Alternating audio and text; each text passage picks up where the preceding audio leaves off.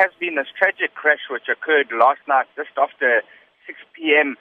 on the R616, which is close to Bergville up in northern KZN. There was a crash which involves two minivans, and tragically there have been several fatalities as a result of this crash. Sadly, five people have lost their lives in this crash.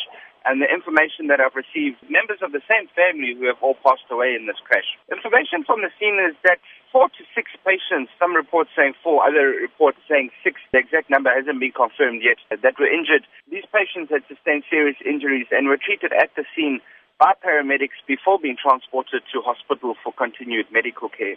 You had mentioned that there are four or six who were critically injured and taken to hospital. Is it known what their current state is? It's believed that uh, these patients are recovering well in hospital and at this stage are expected to make a full recovery. How long did it take to clear the road? The emergency services worked at the scene till late last night Remember, in such a big crash, there's a lot of debris caused by the vehicles lying all over the road. There's oil over the road. It needs to be cleaned up for to make the road safe to use again. So, as far as I'm aware, there were officials still on scene as late as 10 o'clock last night.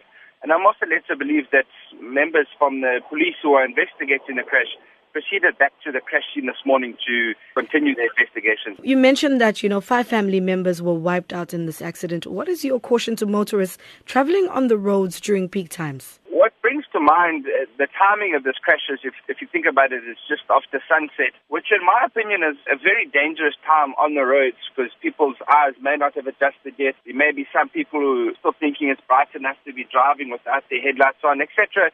So my is to people when they're driving, especially just after sunset, maybe that's if they've been driving the whole day when fatigue may set in, is to please be very cautious, especially if you're planning a long journey.